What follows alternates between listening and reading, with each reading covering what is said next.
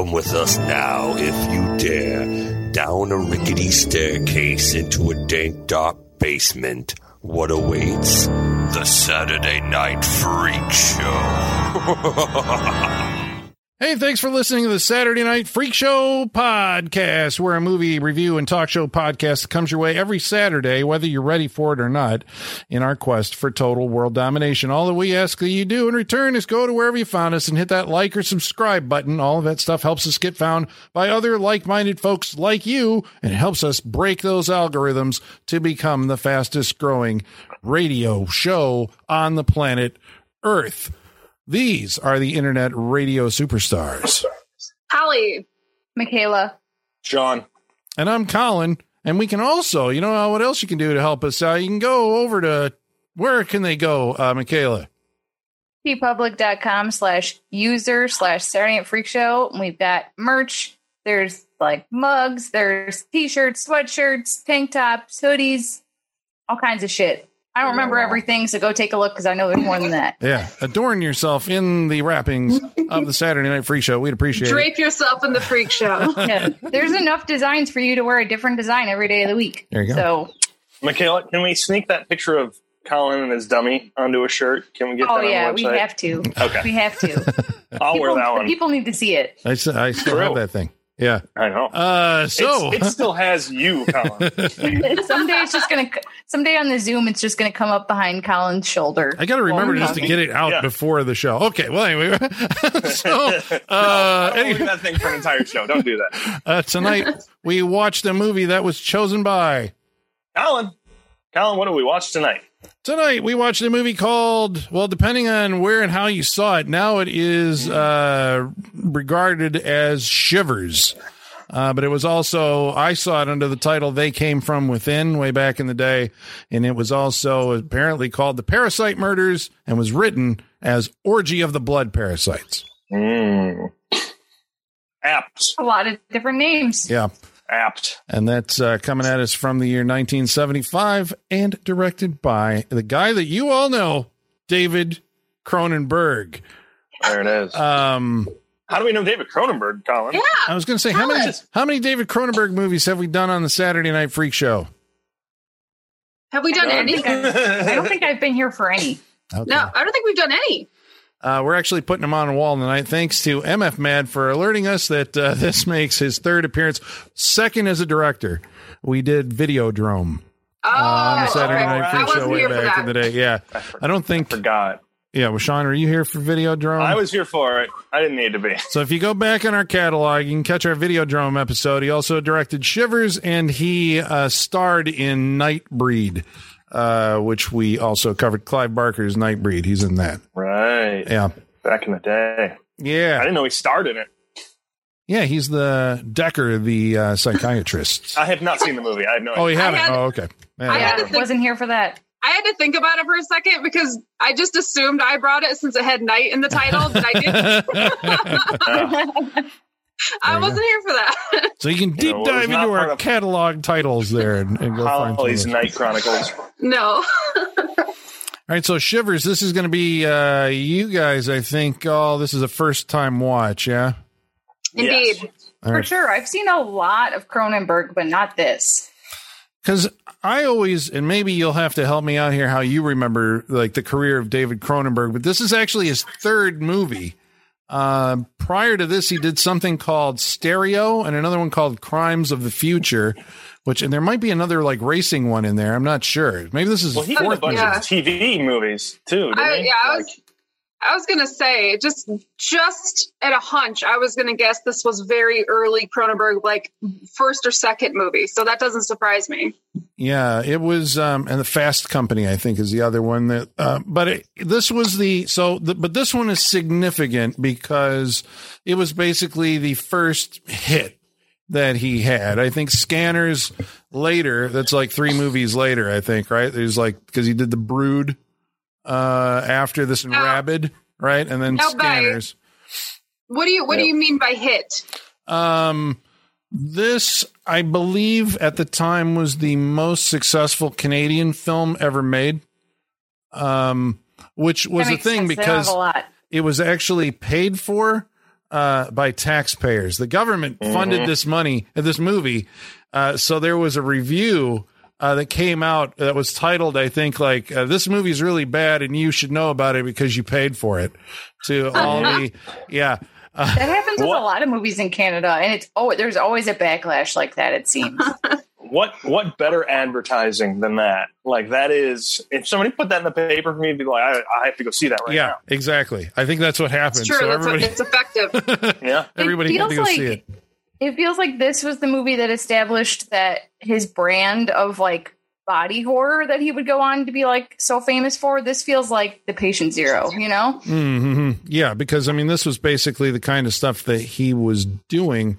I mean, because if you look at both, well, you look at yeah, all of his stuff, uh, the early early years stuff, maybe up until like The Fly, right? Is really well. Okay, here's the question for the kids Dead at home. Yeah. Like, uh, what, what is body horror? Because that term gets used a lot. What are we talking about? It's, It's like usually trauma involved- specifically happening to the human body. Yeah, usually involving a transformation or, Mm-hmm. I mean, even losses of appendages and stuff like that. A, a transformation of the body, I think. So, would a hostel be a body horror movie? No, that's a torture porn. Okay, so That- like that is like a human committing another atrocious act on a human. Like Right. This is happening from within. I mean, it kind of goes Mhm. with the uh, with one of the other titles of this movie, but it, Yeah, it's something this is- happening it's like- from inside. it's like body used as a vessel. That that where that's where I go with it. If the body's used as some sort of vessel and there's gore involved with that, that's body horror. yeah, you it's usually doing- get like infected or some Yeah. sort of like experimentation or something that gets you Yeah. to that transformation Sean is talking about. Yeah, it's Yeah. doing things that you can't, uh, you know, because even then, um, like, is a werewolf movie a body horror movie? It can be. Depends on the movie, I think. Yeah. Yeah. it can be. It depends on And what the- parts of that story they want to exploit. Okay. Yeah. Right. And and like the lore too, I think it depends on too, because like there are some werewolf movies where like they can kind of change it at will, and Right. that's not Not the that's same not thing. body horror. No, because it's Yeah. there has to be a horror to it, right? That your body's Yeah. doing something that you don't want it to do, and it's taking you in a whole new uh, path and direction in life. But guess what, kids? I looked it up. I'm like, where did this phrase come from? Because we use it all the time. Uh, I can't remember if the guy was actually French. Let's see. It was an author by the name of Philip Brophy. And in a 1983 article, which was called Horrality, the Textuality of the Contemporary Horror Film, he first used the term body horror. Now we use it all the time. And David Cronenberg is generally seen as the Do you, Progenitor. do you know what? Do you know what movies? Do you know what movies he referenced in that article to depict as body horror? I think it was Cronenberg stuff. Was it Cronenberg? Okay. Yeah. Okay. Yeah. I thought you were going to tell us it was Pierce Brosnan's character in Nomad that came up Uh, with that. Yeah. Uh, well, I mean, but I think they talk about like Frankenstein also as being like you know, um, you know, you're you're in a body that you don't recognize, and you know that kind of. So I mean, it, it's it goes back a ways, but for some reason Right. now, whenever like you know Brandon Cronenberg puts out a movie, he's doing something like Possessor, right? It's like it's like his dad. It's body horror. It's all body horror. The Canadians do body horror stuff. Um, um, Oh, that should bulge there a little bit more, don't you think? yeah. Yeah, I agree. Yeah. So what uh, what's the setup for this movie? How we how are you going to explain this to uh, to those Canadian taxpayers? Well, I mean, I guess that there is some sort of evil uh, involved in promiscuity and like the free love movement. That's like the most I could get out of this movie. honestly, uh, I think it's uh, it's a parable for keeping your virginity in an overly sexualized world. And the main character is the virgin.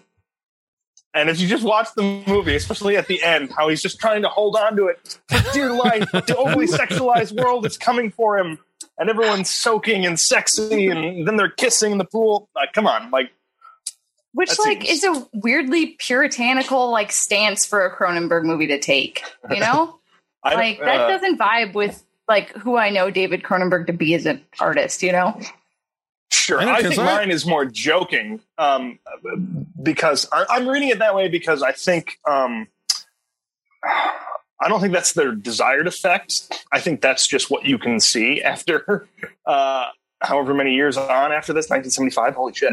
Then what do you think the desired effect is? Like, if are they are they satirizing that idea? Because that's not coming across if that's the case. Well, I mean, it's it's he's making a horror film, right? So I mean, that's that's that's the one thing. Like, like when I'm reading it, I'm like, okay, well, he is trying to use, uh, you know, deviant sexuality, I guess, as a horrifying, you know, to, to horrify and you know make the audience go, Ugh, you know, Yeah, um, because I, I was reading it also. It's like you could also see this as like it's a revolutionary movie. You know, all these Night of Living Deads and all that stuff. Kind of, it's like eventually there's one revolution that rises, or you know, that rises up and eats the former, you know, uh, population and replaces it. You know, and if you're the Right. last sane man, you're, you know, the last one to the the party when it uh, flips over. So I think there's a lot of that. I was looking up. I'm like, okay, so what was going on with like the free love uh, movement? Because that's what I was wondering because this seems like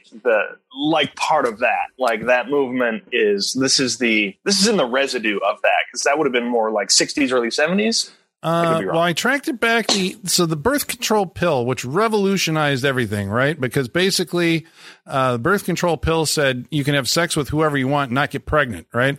This was historic. It came around in the fifties. It was widely available in the sixties, but it seemed like even in the early seventies, it was still being prescribed to like, okay, now people of different age groups can can have it. So I think you're within a decade, really, of society grappling with you know the idea that yeah you can now have guilt-free sex uh you know with anybody that you choose and uh you know uh And that's horrifying for Well- some people. well because i think cronenberg and correct me if i'm wrong he's seeing the disease the disease aspect of it right Right. because Yes. he's seeing it he makes a movie about like an actual he gives a communicable disease a, a form in this as a, a sex parasite we got to talk about this movie it's crazy I guess like but okay, so we saw that kind of same idea in It Follows. But like in It Follows, it didn't make people uncontrollably horny. You know? So to me, that's where like the panic around the morality of sex comes in and it's not just like an STD allegory. Well, I mean, you may be right. I mean, because that's I think this is this is why you know it's like I guess you know Cronenberg made such a splash on the um on the scene when he came around is now regarded as one of the you know he's like the artist working in horror films, right? That everyone can watch his movies and kind of see like these different you know perspectives on it. I think that's what you know that you were saying that it's a you know uh, the perspective that somebody brings to art. So it's like, are any of these, you know, wrong or right or whatever? It's just cool that it kind of, a movie can, you know, have all these different interpretations of it. Um, so, I mean, they may all be legitimate or, uh, you know, who knows? I haven't actually, I don't think listened to what he specifically said, but like, if you read between the lines, it's like, there's a guy there who has a concern to me. It seems like about, uh, transmissible pathogens or disease and it's all he's always talking about his body like you know doing weird things his whole filmography is you know i'm going to catch something or it's just going to start growing out of me and in control uncontrollably into something else Right.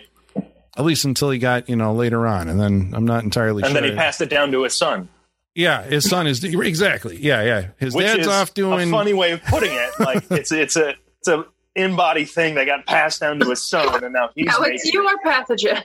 yeah, yeah, Right yeah. now, now this is your disease. It's a really that's a really unique family and story if you look at it that way. Yeah, because he did. Uh, Brandon Cronenberg did antiviral and possessor, right? I think those are the only two that he's Right. done. Um, Cronenberg's later movies are odd choices for him, I feel like.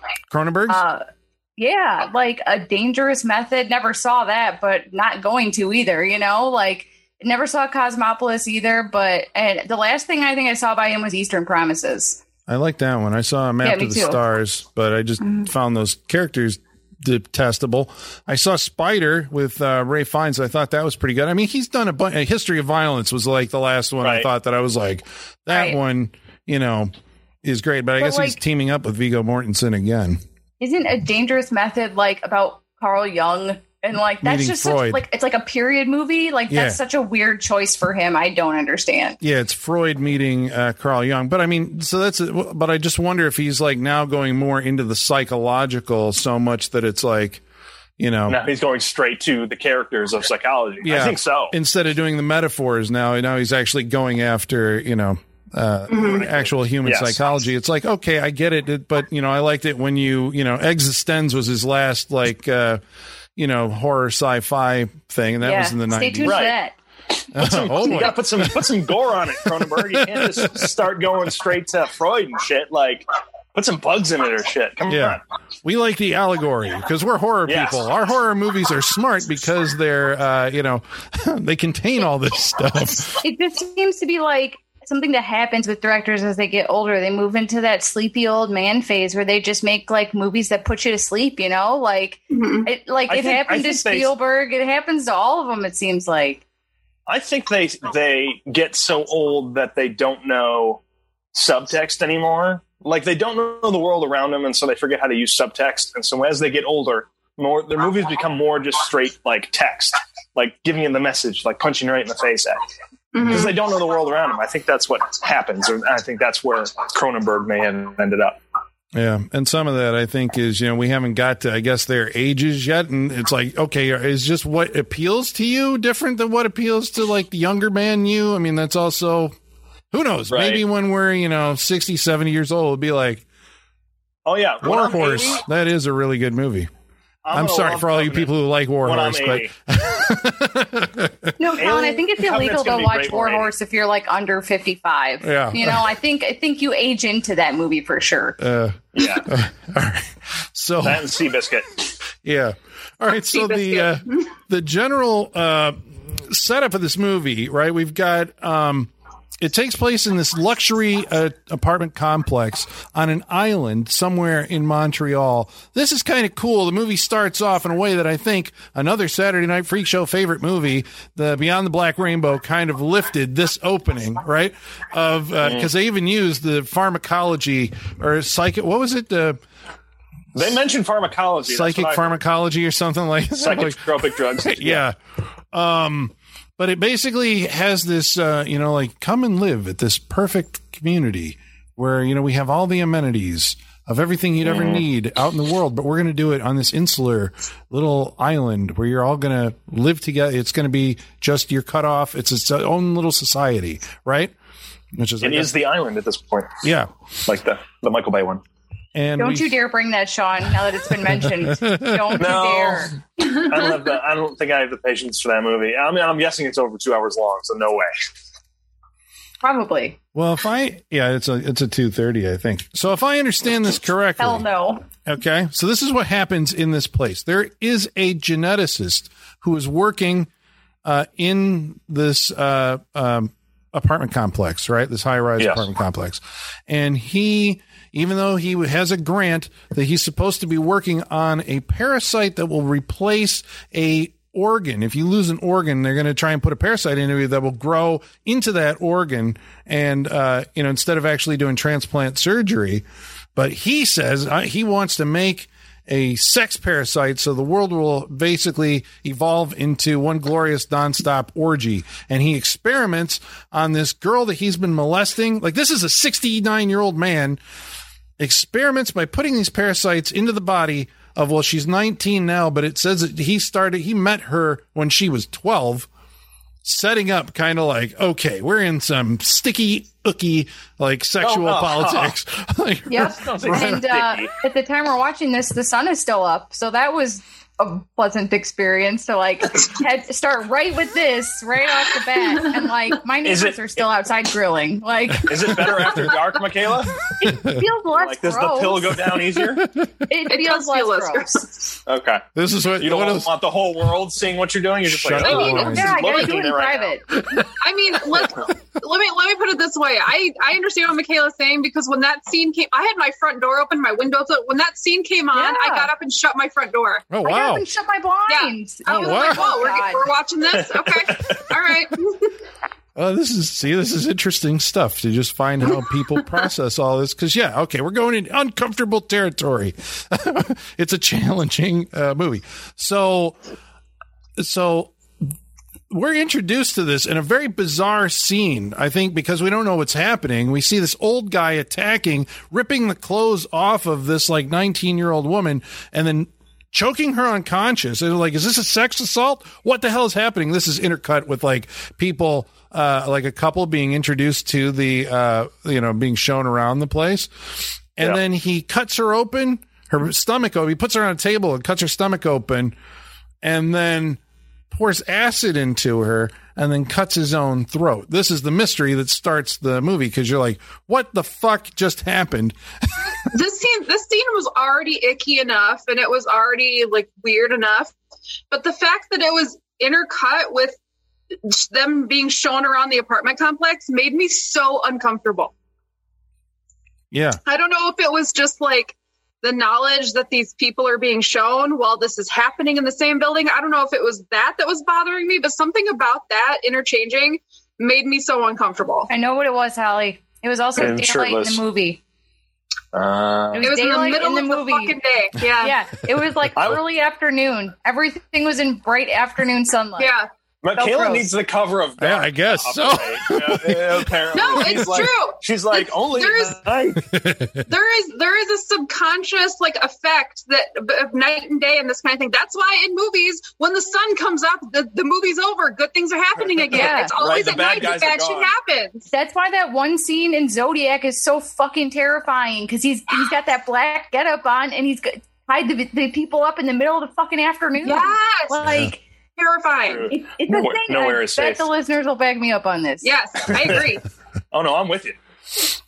Well, the uh, we're introduced to the. I guess it takes a while to get there because there were a couple things that I was like on this watch. Obviously, I know it's coming, but number one, you got to set up who your protagonists are, and for the most part, we're introduced to. Uh, I think it was Doctor Roger, right? Uh, Roger St. Luke.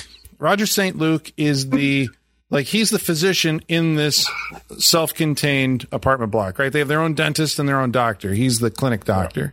Uh, his nurse,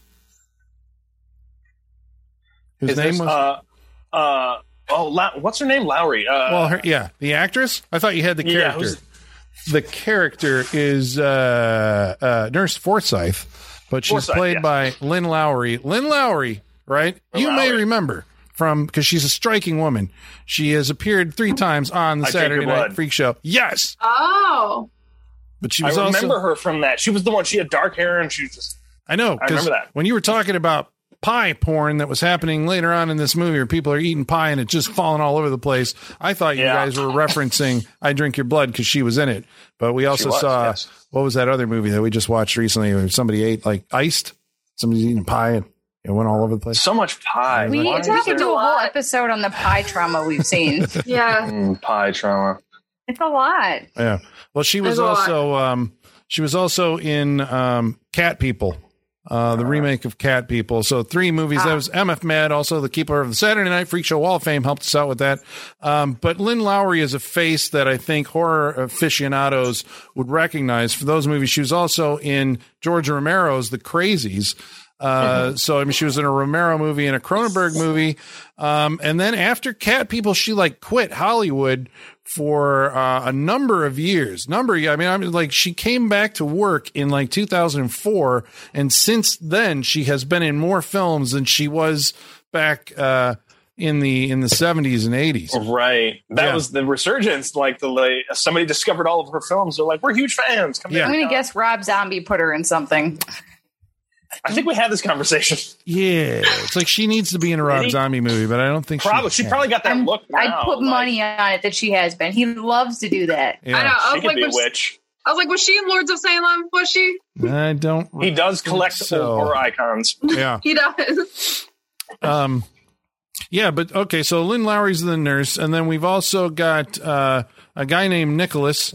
Uh, he is apparently uh, also infected with these creatures, and his wife and the neighbor across the hall is Barbara Steele, um, the great Euro horror beauty from uh, uh, Black Sunday, right? Mario Bava's Black Sunday. She was in Eight and a Half, the Federico Fellini movie. Uh, she was also in Castle of Blood, and Nightmare Castle, and Yeah, I Hmm. really like her. I always find her to be very striking, no matter what role she's in. I, I dig her. she has that look. Like if there was someone who was born to be in horror movies, Barbara Steele. right? Yeah. Yeah. Uh, yeah. She's got that like vampy look. hmm Very But much. she's also She- she ends up ended up playing doctors a lot. Wasn't she like a was she a doctor in Piranha? She was like an official or something that came to. She was in Piranha, and she was in uh, Dark Shadows. Remember when they brought Dark Shadows back for TV? But she also was the producer of the Winds of War and War and Remembrance, those big Ooh. epic World War II uh, uh, miniseries. That oh yeah, Interesting. yeah, okay, there you go. Um, so, um, so Nicholas, this guy, right? How did he get the parasites in him? He fucked the girl. I'm guessing. Yes, I that just came to me that that's how he got them. yeah, It just came to you? It- It just came to me. I was concentrating on other things in this movie. Uh, yes, it just came to me that that's where he got because we're introduced to the characters. Um, it's very like Colin was describing. It's very abrupt. We see the scene with the doctor and the girl, and then we just see the scene with Nicholas. I do we get introduced to him when he's brushing his teeth and Yeah. poking himself? Yeah. So we don't really know what's going on, but we know he's doing something to himself, and his wife talks to him about being sick and the doctor and everything. yeah. They end up uh, it I, because I think the doctor, Doctor Roger, what was his last name? St. Luke. Do- How can you Doctor forget that? St. Doctor Luke. Look Saint at that Luke. guy. Yeah, Roger St. Luke. Saint Luke. Uh, he begins uh, Canadian. fielding a bunch of um, patients who have all, it turns out, are, are basically have had sex with this girl. So she got. So the, the what does the parasite do to you? We're explained. This is explained to us by this other doctor that uh, Doctor Linsky, that Doctor Saint Luke goes to for advice. Right, Rollo Linsky. Um, what did he say? He wanted to because he was talking about doing the organ replacement before, but he wanted to do it so it would. What did he say? I It's, an- forgot the it's like an of it. aphrodisiac, Right. Somehow, so the, the thing that's in you, and so uh, well, what are we talking about? What is the parrot? What's it look like? I mean, it looks like a slug, Looks like a slug. Mm-hmm. Okay, that's a very bigger generous. with a bigger asshole. Um, I thought it looked like It- a piece of shit, but I could be wrong. I mean, yeah, it's In some scenes Okay. it does, yeah. like, it, it is one of those like Swamp Thing himself. It's one of those things that changes from scene to scene. So Yeah. there's little. It's a, a little thing, but it looks. I mean, it's a, it's like a tuber. Oh, uh, sea cucumber. There you go. there you go. Just yeah, a yeah. really shitty, bloody sea cucumber. mildly phallic looking thing with uh, just- yeah, uh, that crawls around. So this is, I think, uh, maybe- It looks like a shriveled penis, basically. That's Uh, and in one scene, we actually see it. Um, this is the scene that I saw when I was an impressionable youngster and caught this movie on the Late Show. Uh, Barbara Steele in a bathtub, and the thing comes up through the drain and squiggles its way into her. And I'm like, oh, oh God! It's like, what the? Right. Yeah, that's how. they- shocking for audiences, I'm guessing. Yeah, This scene was weird to me because like there was so much nudity up until this point, and then this scene they like take great pains to like cut around and not show any nudity. Yeah, it was. So much so that she had a leg double. did Yeah. she? I, that's what I mean. That's what the internet tells me, but who knows if they're right? Oh wow. Well, maybe it's Yeah. Barbara A Steele. leg- I think I think it's got to be. I mean, she apparently she had a leg double for when that thing was squiggling between her legs. Oh wow. Sorry, I did this. yeah. It's kind of gruesome and kind of sets up the whole. I mean, this is how they're going to get inside you one way or the other. This is like we've seen Night of the be the Creeps. yeah, we've seen Night of the Creeps and um, Slither. uh, Slither. You know, James Gunn's seen this movie, yeah. yeah, because I think this all kind of. This is the first one that I can remember that had slugs crawling around trying to get in your body in some way, shape, or form through the mouth or any kind of orifice uh, that's available. Um, and then they excrete some kind of a toxin or something inside you that basically makes you. It's like uh, ecstasy, right? It's like you just want to touch everybody. Mm-hmm. Yeah. Also called the seventies. well, we see it. It's like, but it is kind of gross because, like, I think some of the first uh, instances we have that there's something going wrong is like this woman opening her door as like was it the delivery guy going through, going by. There's a guy like with the food service, and she's Yeah. like, "I need, I'm hungry." I'm hungry for love, and she's got boils all over her face. Oh, oh yeah, she yeah she grabs the dude out of the hallway. That is that's the most terrifying thing in the world. First of all, I I love 1975. I love the delivery, the meal service that's happening here with this tray that he's that they they take the time to film him being very precious and getting it through the doorway because he doesn't want it to drop. It's just very funny the way they go about that. But yeah, um, delivery service dude in full tux, this old lady with like you said the boils on her face just grabs him out of the hallway and she's like, "I need love." I laughed She at this part. It was pretty funny. this was funny. Yeah, Oh, that was the laundry Cool. room lady. That was Yeah, the laundry room lady because Nicholas Ah. like vomits one of these things off the balcony onto these little ladies who are walking with an umbrella. it bounces off, crawls into the laundry room, attacks the laundry lady, and that's her beginning that Right. that cycle of the infection. Yeah. okay. But was that supposed to be funny? That's what I couldn't figure out. Which Like, I the don't- rain like the her, rain- her s- grabbing him and screaming, "I need love" in his face. Like 'cause that was pretty fucking comical, but I don't know if it was intended that way. Yeah, I don't I know. wish I could see this in 1975. That's Yeah. the only thing I, I, uh, I'm not gonna say hate or dislike. It, it's it irks me that you can't feel that again, or you can't feel that for the first time. You can't go back to 1978 and watch Halloween or any of this stuff. So I think you can. All you got to do is watch all the movies around it, and then you're in the headspace. And then when you see that one, you're like, "Oh, that's what this is like now." Sean wants the audience reaction. Oh, now. Colin. Yeah, you can't get that. Yeah, Sean wants No, to see I how wanna- the wanna- audience reaction. I- yeah, I want to be there with everybody. Yeah. Yeah. Um. So the uh, so the infection is running rampant through the building. Um. We've got um. Nicholas seems to be the one who we see most of the parasite action with. Um, right? Am I am I right in saying that?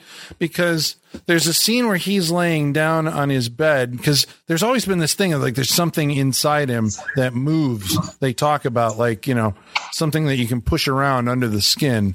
And in this scene we actually do see um things moving around in his stomach uh and boiling Yes, to the the His surface. very hairy stomach, and he's talking to it yeah. like a dog, kind of. Right? He's like, he's like, what was he saying? Like, good boy. Uh, no, it's okay, boy. Like he, he's talking like it's his little best friend. He's like, wait, no, don't come out. Don't come out right now. I don't want to die. yeah. It's like he's talking to his chest burster before it comes out. They don't seem to die when these things come out, although their mouths get all bloody when they do, right? They- Yeah, but they do just still swimming like- around in the tubes. Yeah. They live in your stomach acid or something. I don't know. Or in your I mean, I guess so. I think they can survive that, considering what is probably them. They burn people and shit. yeah, I wasn't they're sure tough. where the acid things come from, comes from, but that's that's that's coming up in a scene. But first of all, this scene with the the stomach um, monsters moving around in there. Um, so because as we were watching, I think Michaela said like this is actually some pretty good special effects.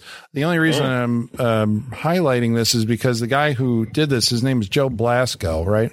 Who I guess was like the personal um, makeup man for Orson Welles, like way back in the day, and like Bette Midler and a number of other Hollywood stars. Um, but he invented the bladder effect, the air bladder Oh. effect for um, that was used in you know science fiction horror Everything. movies. Yeah, Yeah. Um, going forward. So, and then Did he, he That's patent that thing? I hope so. right? did he patent it? I don't know, Oh, I but he, hope he so. did. He did create his own cosmetics line. I thought the Well, there you stomach go. bubbling looked really, really good. That was It really the, did. The way it went back down to normal was impressive. Yeah. a little better than the the neck ones because we got that uh, transmissible thing where uh, I believe Barbara Steele, once she becomes infected, um, becomes like tries to get Nicholas's wife to sleep with her and gives her a kiss. And during the kiss, we see there's a Yep, transmission just- because uh, a, a parasite makes a bulge in Barbara Steele's throat, and then a minute later in the wife's throat. We're like, oh, the thing has made its its loop. Um, the older doctor, um, You have the worst words for this comment. Describing these things. It made its loop. Ugh. yeah, uh, the older doctor, he uh, comes to the rescue, right? That's like his whole thing is like because basically what we've got here is one of those um, pandemic situations in movies where like the apocalypse is nigh, where something starts off very small. This is, you know, the, uh, ground zero for something that's going to go larger and eventually destroy the entire human race. Um, so it's kind of getting out of control very quickly. Uh, on I think this takes place over like a day, right? Isn't it like Feels a day? like it. Yeah. Feels like a day. Yeah.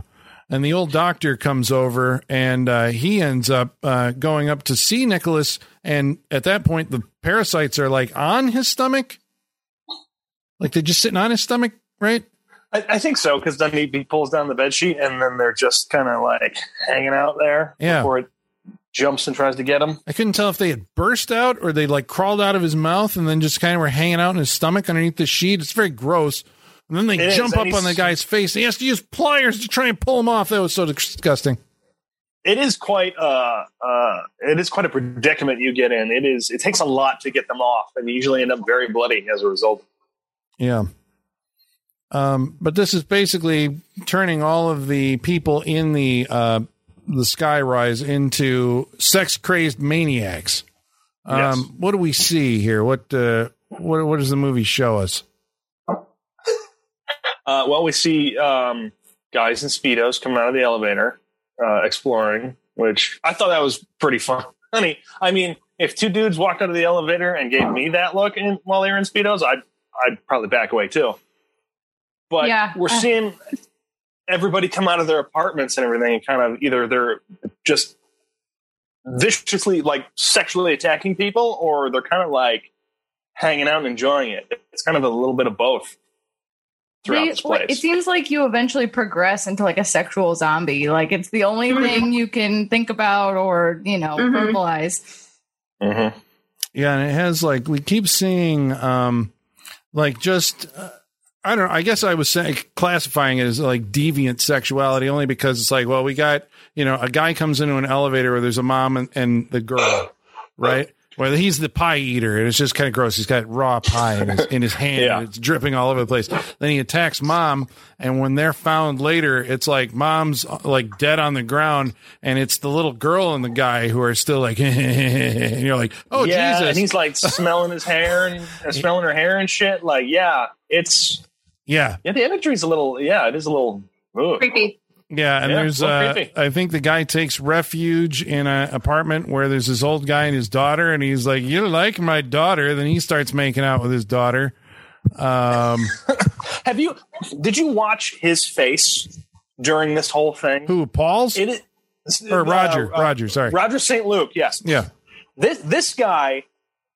He is the most stoic person I've ever seen in a movie in my life. His blood pressure does not rise. Like everything in this movie is a mild inconvenience to him. And if you just watch his face, like when they're walking down the, the wood slat hallway and everything, and all the arms are coming out to grab them and everything, like he's not scared or anything. He has like a slight irritation on his face. He's like, ugh, what are these people? Like it's he's I think he's hilarious. Like I don't know how this came off in 1975, but his reactions to everything are, are like I, to me make this movie. Like he's hilarious in the other half of this movie, and he's barely doing anything. So you He's think like the stiffest, most stoic person. Do you think that was a director choice or actor choice? Oof. Um, I think it's uh, or this early on. I'm going to guess this is mostly actor. and do you think this Mm-hmm. is is he well cast for the role? He, uh, well, I mean, like you said, Colin, he's the doctor you'd want. Um, you- Well, I mean, there's a scene right where his nurse is trying to get him to come up to her apartment, and so she's undressing in front of him, and we keep cutting back to him. And I mean, you would have to like put a fucking mirror underneath his nose to find out if he's breathing. Yeah, right like like nothing like she's she's changing into another outfit so i mean and this i'm this you know It's what Lynn Lowry. like a sec Yeah. it's a, it's lynn lowry and it's a sexy scene um and she's changing and he doesn't like he's just staring at her and things keep appearing in his hands between the cuts like you cut back and he's just smoking half a cigarette like is this airplane or something Yeah. like I, I thought does anybody else find this hilarious because the way they're doing it like i know meant to be serious but it's hilarious well, So I- you're saying this part could have been done by Leslie Nielsen, is what you're saying? It could have been. He's got that. He's got that Leslie Nielsen, Robert Stack. Like I'll say the weirdest shit, but my tone is not going to change. yeah, Like that's Yep. this guy, and I for some reason I love that. I love when they they just say messed up shit, but they're just like keeping that stern face. But I get that if that's like what happens. if the if there's going to be uh if you use that type of character so that later on you can show like how that character has changed after they Yes. become infected or whatever if that if that should happen you know uh but this movie doesn't ever really give you that opportunity. No. and in you know some of those scenes like that one I was just describing in particular I wasn't sure how to read it because the end of that scene he's on the phone with the doctor. What was it? Ri- Rizzo no, uh. Linsky, Dr. Linsky, Ro- who was explaining, like, so if anyone's doing any kind of like, uh, you know, impulsive sexual behavior, you might want to, you know, look at that as, you know, we got to get on that pretty quick. And th- then it cuts to, you know, this is as he's been watching his nurse change. And then she gives him the eyes, you know, and then walks off. And I'm like, okay, are we supposed to read that as he's thinking, oh, maybe, you know, that was some impulsive sexual behavior or not? I couldn't tell by watching it. I'm I like, mean, I don't I know. gonna say you're not going to get it from watching him. his his thoughts are his own, and we will never know. yeah. That man's got some guarded secrets. Yeah. Well, she ends up, the nurse ends up getting attacked in her apartment. Uh, she answers the door. That was a pretty creepy scene where, you know, she's like, Can I help you? And the guy's like, Yeah, you can help me. And he comes in at her uh, and is like, You know, there's a sexual assault about to take place. She has a uh, carving fork in her hand as she was preparing dinner. I love this when she had the par- carving fork. It was amazing how long it took her to use that as a weapon.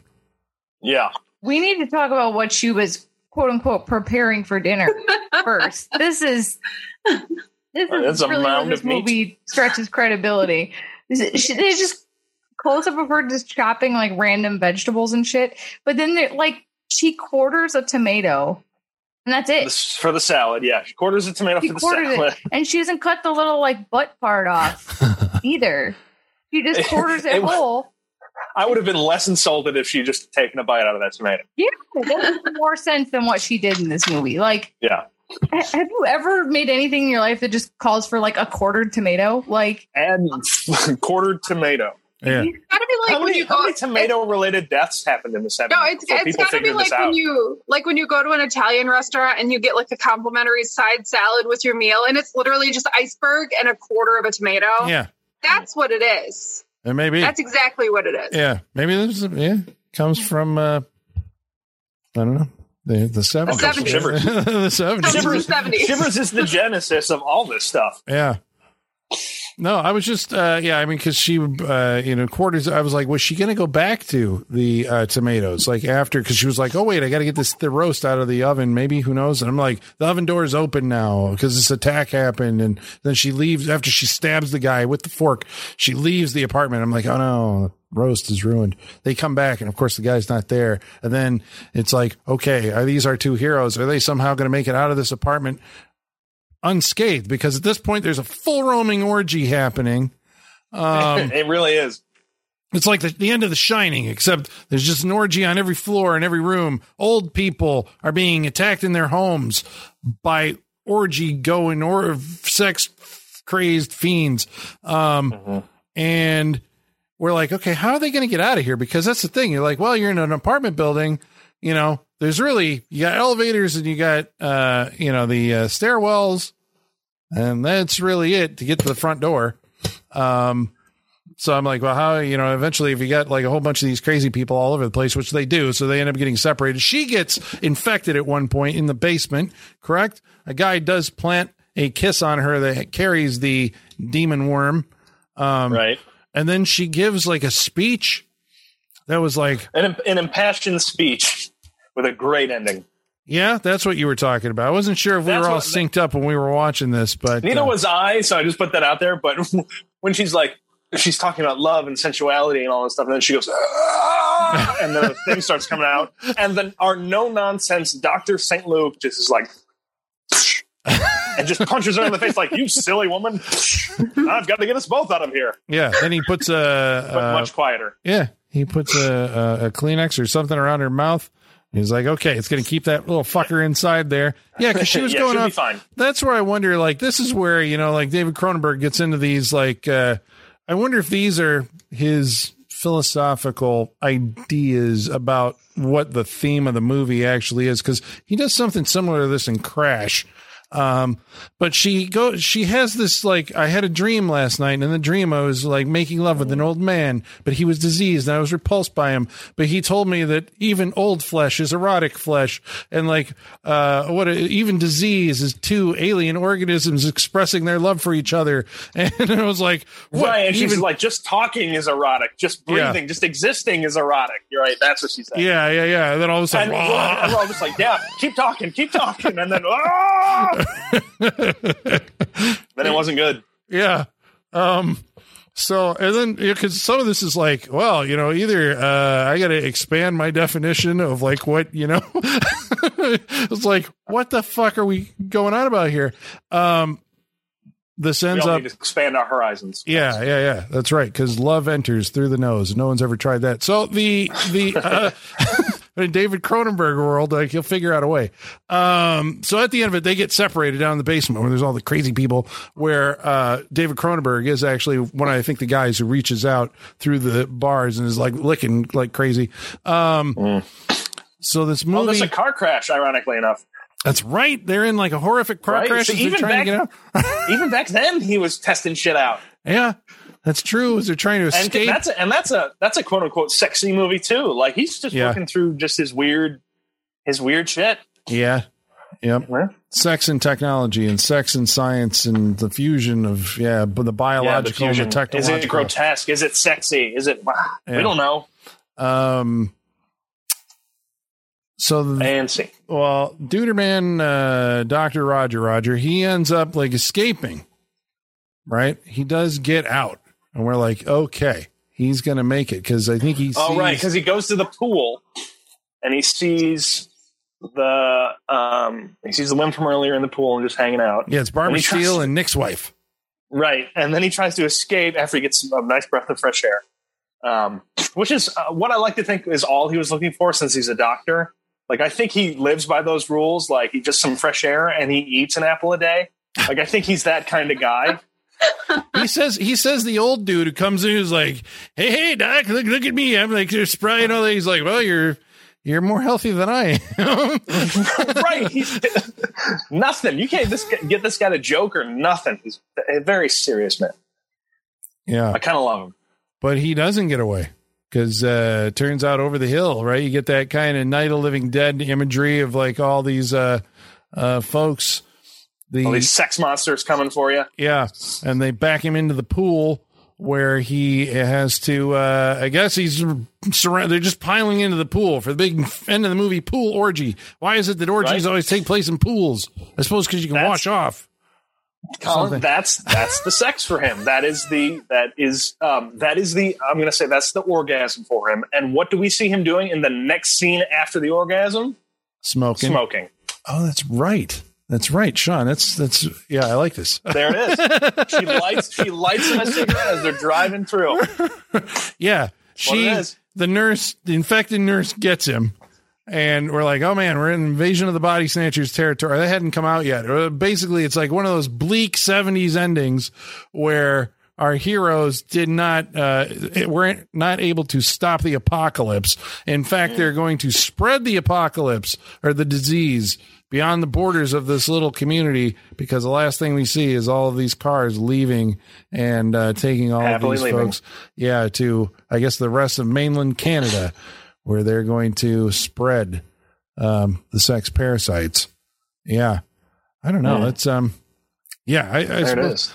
yeah um well i guess you were Sex parasites. kind of curious about what we thought of this movie uh, and would probably like to hear I am. about that. But first, we're going to have to read some of your mail. And in order to do that, we're going to have to summon our mailman. His name is Igor. Bring us the mail. Masters, masters, the mail. I've got the mail. So many letters. Our followers are rising, rising. Why, thank you, Igor. Thanks, Igor. Do you think Igor has like the ability to produce slugs if he wants, like at will? Uh, I think Oh, he- he He's, is the he's made, progenitor. He's made of them. You know, like Oogie Boogie and Nightmare Before Christmas is just made of bugs. That's Igor. He's made of I- slugs. Is Igor I just a bunch of slugs slugs in a trench coat? Yes. Yes, he is. Are they sex slugs? Is he down here like trying to screw all the rats and stuff that run around? Guaranteed. Okay. Guaranteed. All right. Tom. Uh, okay, so we want to took it there, Colin. we want to remind. Well, I mean, if you're doing this movie, I guess like this is what you got I mean, talk about. true. It's pretty much all up for grabs. Yeah. Um. So I guess we should tell folks how they can get a hold of us uh, by following along on Facebook Facebook.com slash Silent Freak Show. or on Twitter. At Sat Freak Show. They can email us directly, Saturday Freak Show at yahoo.com. or you can follow along on Instagram. It's Saturday Night Freak Show. About tonight's movie, Shivers. Kryptonian Orphan writes in and says, I haven't seen this one yet, but I'll check it out before Saturday. Of course, with Cronenberg, you could always do The Fly. Please, please, I love your show. Up, up, and away.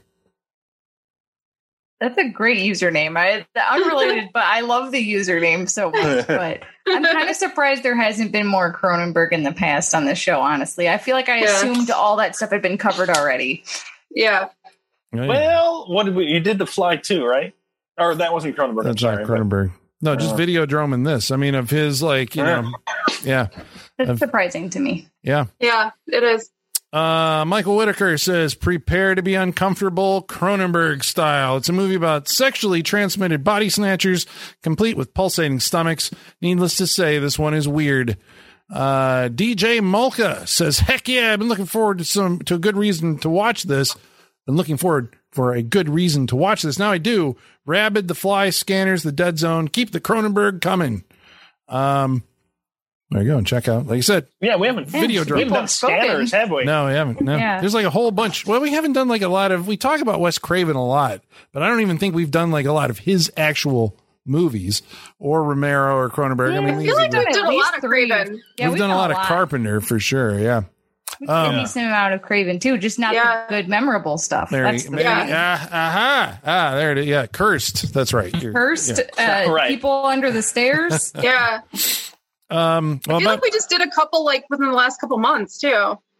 well, uh, that one was Wes Craven presents. yeah, we did a couple right? Wes Craven presents Dracula Wishmaster and yeah, and Dracula Right. 2000. Yeah, yeah, yeah. Speaking of Dracula 2000, Pat Hedfield Oh, no. writes in and says, Since you've done this, does this mean you're also going to do Dracula 3000, the one set in space that has Coolio in it? I don't care one way or the other, but you started down that rabbit hole. Do you continue? I am You very never know. intrigued. I was going to say, well, I mean, you guys started. I'll continue it. I'll put a sequel. Yeah. I did not even know there was a Dracula 3000 because we said there's two sequels to Dracula 2000, right? I, I don't think it's related Yeah. I would not think so. whatsoever. Um, we were asking because we uh, we showed uh, an image on our social media of what Gerard Butler's Dracula 2000 look was in his audition. Where I don't know if he was coming off of the Gary Oldman thing, but he had a lot of hair and a beard and fangs and all that. And uh, compared to what they went with in the actual film itself, Stephen Haynes writes in and says the final look for the movie is definitely better. Uh, in the audition, he looks like a Vegas magician. yeah. He did. He looks like Chris Angel I or mean, I something. thought he looked like a Vegas magician in the movie too, just a more cleaned up one. Yeah, True. There you go. Because Criss Angel still looks like that. yeah, Yeah, And then does. anybody see Fright Night, the 2011 remake of Fright Night, Yes. Yeah. where they had uh, David Tennant played the vampire hunter who was a Vegas music- magician who kind of looked like that. Yeah. Um, it's true. Yeah. Criss Angel and, and whatnot. Yeah. Uh, Richard Krotzer writes in and says uh, he thought that uh, Gerard Butler's Dracula was somewhere solidly in the middle of screen Draculas. He thought it was below Gary Oldman's Dracula, but way above Dominic Purcell's Drake from Blade Trinity. Yeah, I'll go along with that. All right, then. Uh, about Howard the Duck, the episode we did on Howard the Duck, Simon Carter wrote in and said, uh, Does anybody else get this duck tits wee oo sung to the tune of DuckTales stuck in their head the minute this movie comes up in conversation? I mean, Um, no, but now I will. right. I was going to say, I hadn't before I read the comment, but now I will. And uh, Stephen Haynes writes in again and says, "Ah, they don't make them like this anymore. Back when you could warp children's fragile little minds with aliens, tentacles, boobs, and implied bestiality, and still get a PG rating. Ah, the good old days. right? yeah, the '80s were something else. I tell you. Um, Yeah. All right, so now we're going to go around the table and tell you what we individually thought of tonight's movie, Shivers. Starting with John. Okay. Uh Shivers. Um It's good to finally see it tonight. This one had been it's this one had been on the list. Um it's always an adventure uh watching a uh, quote unquote new David Cronenberg movie. Um this is uh this really is a weird movie. Um it is but I think it's uh but for me it's an entertaining movie. Um it is I'm glad it's a more kind of um, I guess serious, more, um, I don't know, based on other slug movies we've seen, which happen to go probably more the way of comedy or probably a little more light lighthearted. Um, Lighthearted. lighthearted, little lighthearted slugs. Um, I mean, so it's it's kind of nice to see like one of the uh, earlier ones, and you know, it's a little more serious of a horror movie. Um, I think this movie rides a, a pretty good line. There is some stuff that is, I mean, genuinely disturbing um, horror movie stuff, um, but it also like un- whether it's unintentional or not, um, it also it's entertaining in that it's very funny to me. Like I can't help but watch this movie um, with you know 2021 eyes, but I think that um, uh, I think there's a lot there for that viewing as well. Like I said, I found the last part of this movie um, to be very funny. I think the uh, actor playing Roger St. Luc, um, I think what he's doing is great in this movie, and I think it makes it um, uh, eminently more watchable.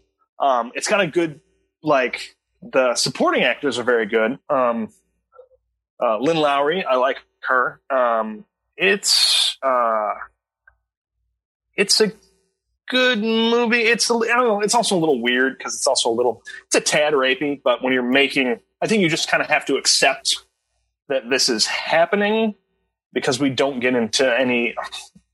Um, based on what I think, uh, uh, a se- severe version of that. Like I didn't. This is some not great stuff in this movie, but um, uh, I didn't feel too bad about any of those weird scenes. Um, uh, I enjoyed the movie. I think it's entertaining enough. Um, it is kind of surprising what Cronenberg pulled off. I mean, he had some experience coming into this, what he pulled off, but uh, I had a good time tonight. I think the, uh, I mean, the effects. Can you say good? I, I, I enjoyed looking at them. I enjoyed watching this movie. Um, it's an odd movie, but it's still entertaining. Uh, I will recommend Shivers. Holly, what do you think of Shivers? Um, I'm I'm in agreement that there are elements of this that I can appreciate. Um, I think, especially considering it was his early work, uh, some of the effects are pretty impressive. Uh, 1975, like I was impressed with with uh, some of these things, and I agree with you. I do like the Doctor. He he is. There's something about his stoicism that is very entertaining. Um, but I was unbelievably bored throughout this whole movie. I did I did not find it to be well I agree that it's it's not a funny version of of this sort of creature type movie. Um and maybe that's more my style. I do like the horror comedy, so I, I like the I like the funny elements of creature feature kind of movies. Um, and this is not that. I don't even like this. Doesn't even give me like a creature feature vibe. This is a very different kind No. of movie.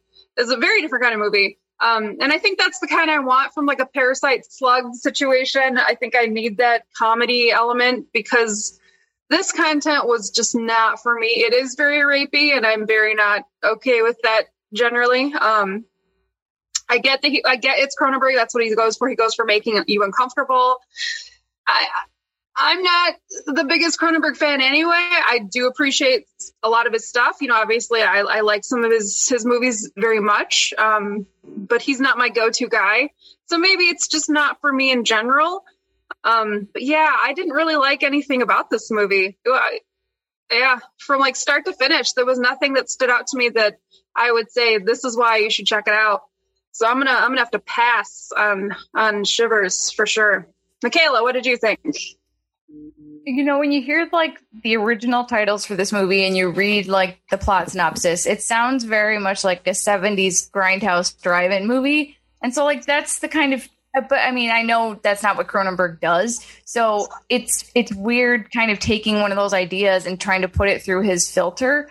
And I don't know for me if it works because I I'm not a Cronenberg expert by any means, but I've seen a lot of his movies and like I'm shocked that, you know, Dead Ringers, Scanners, um, you know, uh, Naked Lunch, like n- none of those have been brought to the freak show. That's crazy to me. You know, those are all worth watching. Those are all weird, but those are all keep you engaged. You know, this is definitely the slowest moving Cronenberg movie I've seen. And I mean, it is like an older, it's one of his earliest movies. So that makes sense, you know, for sure. But I just, I can't understand where this kind of like puritanical, like uptight view is coming from in this movie. Like, is this a personal belief of his? Is this just him? Like, is this satire? I don't know. And maybe I'm putting a 2021 lens on a movie from the 70s, and that's not fair.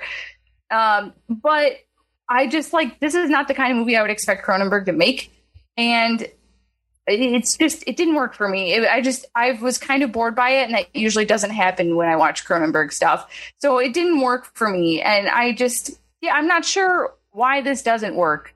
And I I think coming off of Slug so recently does not help this movie because we've Yeah. seen the better version of this movie already, you know?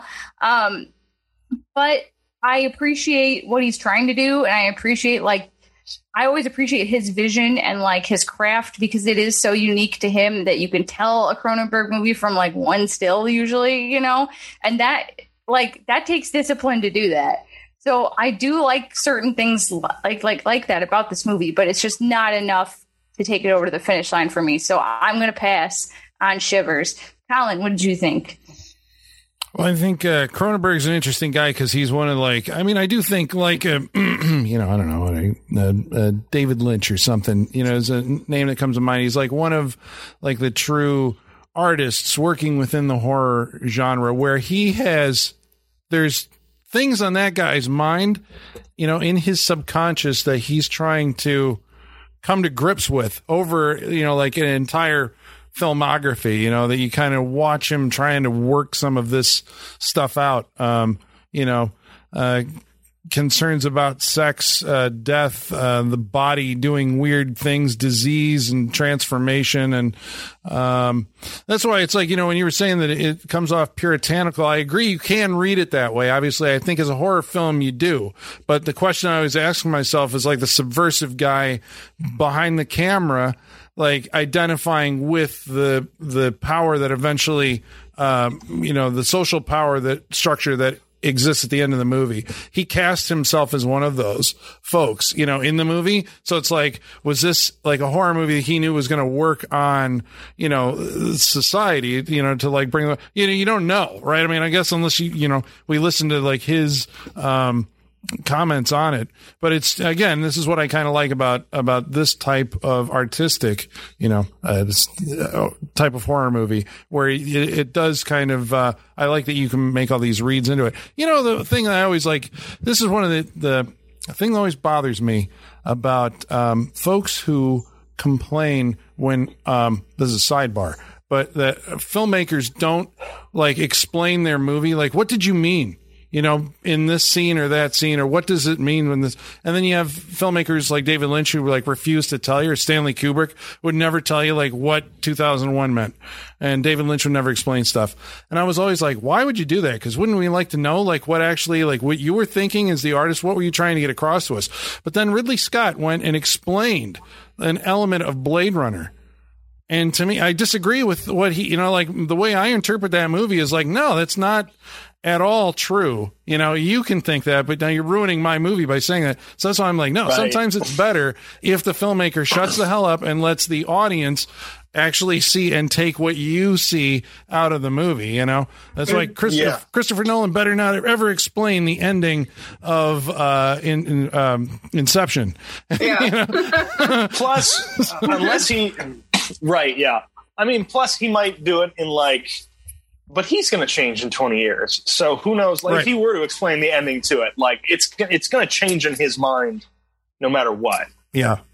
That's why I think, you know, But- film is this kind of, uh, that is your statement. I mean, that's basically him working something in his psyche out, you know, uh, over the, uh, over these films that he made. Um, I don't know. I really enjoyed this movie. I think I like it the more I see it, um, more than I did maybe the first time I saw it. You know, I mean, obviously it's, it has a pace similar to the movies of the mid 1970s.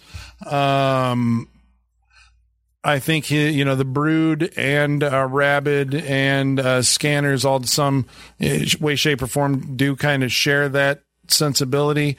Um, maybe even you could say video Videodrome and you know, but um, I still think that it's it's an, it's important i think because of the subject and the themes that it's going after i guess you know like that's why it was like oh you're actually you know trying to deal with some kind of um you know uh, social upheaval through like sexual revolution or something and you know it's like that's just weird to for a horror filmmaker to to to come to grips with or maybe it isn't Yeah. maybe like it's in the horror genre is where you do it where you're kind of primed to watch it where you wouldn't if it was like um you know masterpiece theater presents a movie about the sexual revolution and you know and you'd be like Sexual slums. yeah yeah yeah on the Isle of whatever this Right. Yeah. Yeah. Yes. Yeah. Because you could do the straight version of this and Sure. it'd be like, yeah, whatever. But yeah, you put some little again, like we- parasite like we monsters earlier. in there. No, put some parasites in there. And shit. Yeah. it's like, okay, give me a metaphor that's a monster. And it Yeah. crawls up old ladies' walking canes and yeah, and it burns you when it touches it. Uh, so yeah, I, I don't know. I would uh, definitely, I mean, A is a Cronenberg. Um, I think he is like one of the titans in the genre, the horror genre, especially the formation of the contemporary horror film. You know, all these guys that started working in the 70s and kind of created the landscape, which I still think is resonating today. Uh, I think you have to check it out just to see like where he's coming from. Uh, but I think it's also like, you know, of, uh, of the 70s horror films, I think it's, you know, it's a classic uh, to me. You know, it's like that's that's one of those that I'd be like, if you're looking at 1970s horror, um, because it's it's horror. It doesn't have that kind of level of the escape hatch of comedy. I know, you know, some of you were saying you saw comedic things in it now looking at it, but I think he intended it to be unsettling. Like there's, you know, this Yeah. is just an unsettling movie. Uh, you know, it's going to be kind of uncomfortable to watch. And I kind of like that. Um, sometimes. like possession. Yeah. Yeah. Well, yeah. Not as, not as challenging as that. Sorry, Howard. That's an, that's an aggressive full frontal assault. yeah, yeah. The movie that keeps coming up, I'm saying possession was a, a singular moment that no one here Yeah. will ever forget. Zulawski's possession. Okay. Uh, yeah, I would recommend, uh, sorry, ran long. Um, Shivers. You should watch it. Uh, so we got, uh, I think that was, it was two for or two against? Yeah, mm-hmm. 50 50 split. 50 50 split on Shivers. All right. Next week, we're watching a movie that's chosen by. Sean. what are we watching next week? We are going to watch Wes Craven's New Nightmare. Oh, the new nightmare. All right. The New Nightmare. I think we've mentioned it a lot on this show. It feels like we've done it before, but officially, it's coming. We're really uh, getting into uh, like all the Wes Craven stuff we can lately, huh? I think so. I think we're just gonna just go through it. I mean, we got to check somebody off the list, right? Yeah. Are we ever going to get to a point where we just do all of the filmmakers' resume? All right. Well, we hope that you'll join us for Wes Craven's new nightmare. That's next week on the Saturday Night Freak Show. And until then, ladies and germs, the basement is going dark.